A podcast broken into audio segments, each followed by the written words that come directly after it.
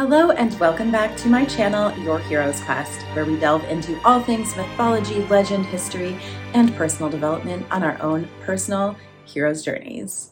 Today, we're traveling to the land of Norse mythology and go on a little adventure with Odin, the All Father, the ultimate god of the Norse pantheon. He is the god of wisdom, inspiration, poetry. He rules Asgard, the hall of the Aesir, the gods of Norse mythology. He also rules Valhalla, where fallen Norse warriors go for the afterlife. So, Odin's relentless pursuit of knowledge and wisdom leads him to a well called Mimir's Well. And Mimir actually means the rememberer or memory. He is this giant being He's an actual giant. And he's existed since like the beginning of time. And he guards this well. He drinks with his horn from the well every single day, making him the wisest being in all the lands because it is the well of wisdom. And Odin, in his desire to be the wisest being, travels to this well to hopefully get a sip from it. So the well exists at one of the roots of Yggdrasil. Yggdrasil is this immense, sacred, and cosmic world tree made of ash, and around it are all of the nine worlds, including the cosmos and the world of men, the worlds of the gods, etc. And this tree has three main roots. At the end of each is a sacred well. So when Odin gets to the well, Mimir asks for a price for Odin's sip Odin says he'll pay anything. He currently can see all that goes on in the world with his eyes. He can see very, very far. He also has other sets of eyes in his two ravens, Hugin meaning thought and Munin meaning memory. And they fly all over the world every single day, collecting all wisdom and information and bring it back to Odin. So he is already an extremely wise being and sees very far everything that's going on at all times. However, the wisdom he seeks from the well, we're not really told what exactly it is, but it's this deep wisdom that lies at the bottom of the water. So I think it's really this deeper esoteric wisdom that we can't see with our two eyes. So Mimir asks for one of Odin's eyes in return for a sip from the well. And Odin doesn't hesitate and gives one up, which is then placed in the well. And that's why Odin is often seen as just one eyed. Later on in the war of the Aesir versus the Vanir gods, the Vanir behead Mimir and send his head back to Odin. Odin preserves the head magically, and the head continues to talk to him and give him more knowledge and wisdom and secrets from other worlds. So Odin gives a physical eye in exchange for the unseen knowledge. And this, I think, is such a great metaphor because we often perceive we do perceive reality with our two eyes and we take in what we see around us as being real. People are always like, give me the physical evidence. I don't believe X, Y, or Z. But really, you know, in the studies of quantum physics, and I'm reading this book by Dr. Joe Dispenza right now, the atom is made of mostly empty space, energy. If the atom is the smallest of things that makes up this entire universe and everything encompassed in it, and it's made up of mostly empty space, then everything we're seeing may not be what we think it is. So, if this 3D reality we're perceiving with our eyes is more illusory than real, the real knowledge and wisdom is in that empty space. And in that empty space is that energy. And it's that unseen realm that we can tap into in things like meditation and in nature and reading and all of that, where we can find that same wisdom that Odin got from his sip from Mimir's well. It's so easy to take what we see as real information, but the information that we should endeavor to focus on is beyond the senses. And as I mentioned in my episode about words, water holds memory. So it's no mistake that Mimir's name translates to memory. It's always these wells that hold the wisdom. It's like into the depths of this water uh, that remembers. So, really, what Odin exchanged his eye for was a shift in perception. Perhaps what we don't see with our two eyes is more real than what we do see. That wisdom of what we actually are this energy, this frequency connected to everything around us. In order to manifest something, we really have to do it from the unseen realms. If we focus only on what we can see in our current reality, then nothing will ever change. And that's why it's easy to get stuck into these hamster wheel loops of life and truly never experience shifts because we're manifesting from what we currently have or think is possible for us. We really do have to create new possibilities from that energetic field, from the field we can't perceive with our own two eyes. And once we tap into this perception as a way of being, then that's when the true shifts start to happen and true changes start to come in. An example of this really is with money. We have to look past our current financial standing to create more money. Because if we're creating from the fear of not having enough from scarcity, then that's what we're going to keep getting. So when we tap into the field of limitless possibilities for ourselves, that energetic field that we can't see but we can feel and we know that we're part of, that's where all the abundance lies. That's where the reality really is.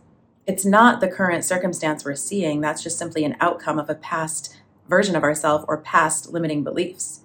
So when we tap into the new beliefs, when we tap into that knowing of abundance, then money starts to show up for us. It's really this like reverse engineering of our dream reality.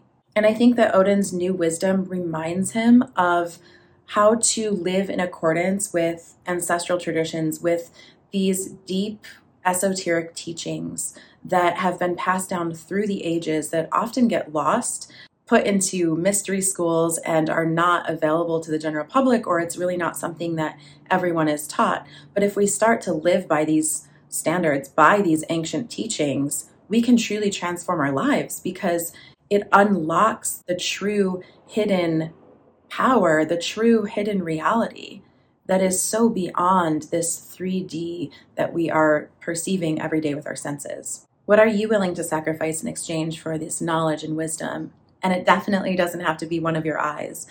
But is it your fears, your old beliefs, a way of being or thinking, a habit, attachment to the past?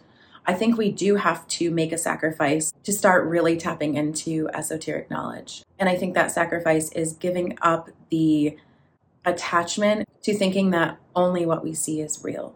So Odin has a second well experience.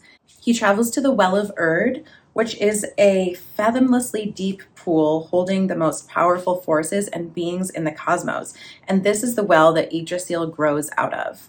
Here dwell the Norns, which are three maidens who create the fate of all beings, carving runes into the trunk of Yggdrasil. These are symbols that then carry intentions through the tree and affect all of the nine worlds. Odin watched these Norns doing this from his seat in Asgard and desired to know about them. He desired to learn the system of the runes. So, runes aren't just an alphabet, they actually also mean secret or mystery and allow one to access, interact with, and influence the world shaping forces that they symbolize. So they're symbols of some of the most powerful forces in the cosmos. And Odin sought to uncover this very potent system of magic because, of course, he's always seeking wisdom, and this was really going to unlock a next level for him. So he makes a self sacrifice at this well. He pierces himself with a spear and hangs himself upside down over the well of Urd. He's hanging also from the world tree, from Yggdrasil, and hangs there for nine days and nine nights. He does not receive any water, or food and no help. He tells the other gods, Don't come to me with aid. I have to do this. After the nine days and nights, the runes finally present themselves to him, and he gets this immediate understanding of the runes. They really are the ultimate magic. They're also a system of divination used to interpret and evoke reality. And he understood them and used them to ride the energies comprehending the archetypal forces which populate reality as we know it. The Norse name for ash tree was ask. And when you ask the runes, you get an answer. And Odin's rune is called Ansuz or Ansur. No mistake there. And his rune is the rune of inspiration and of wisdom and knowledge. So now that he's initiated into the mysteries, he truly becomes wise. He learned chants that allowed him to heal emotional and physical wounds, to conquer his enemies, spells of protection, love. He could apparently wake the dead. All of this ancient wisdom came to him from his sacrifice. Really, his sacrifice was his lower self to his higher self, to live according to his higher will.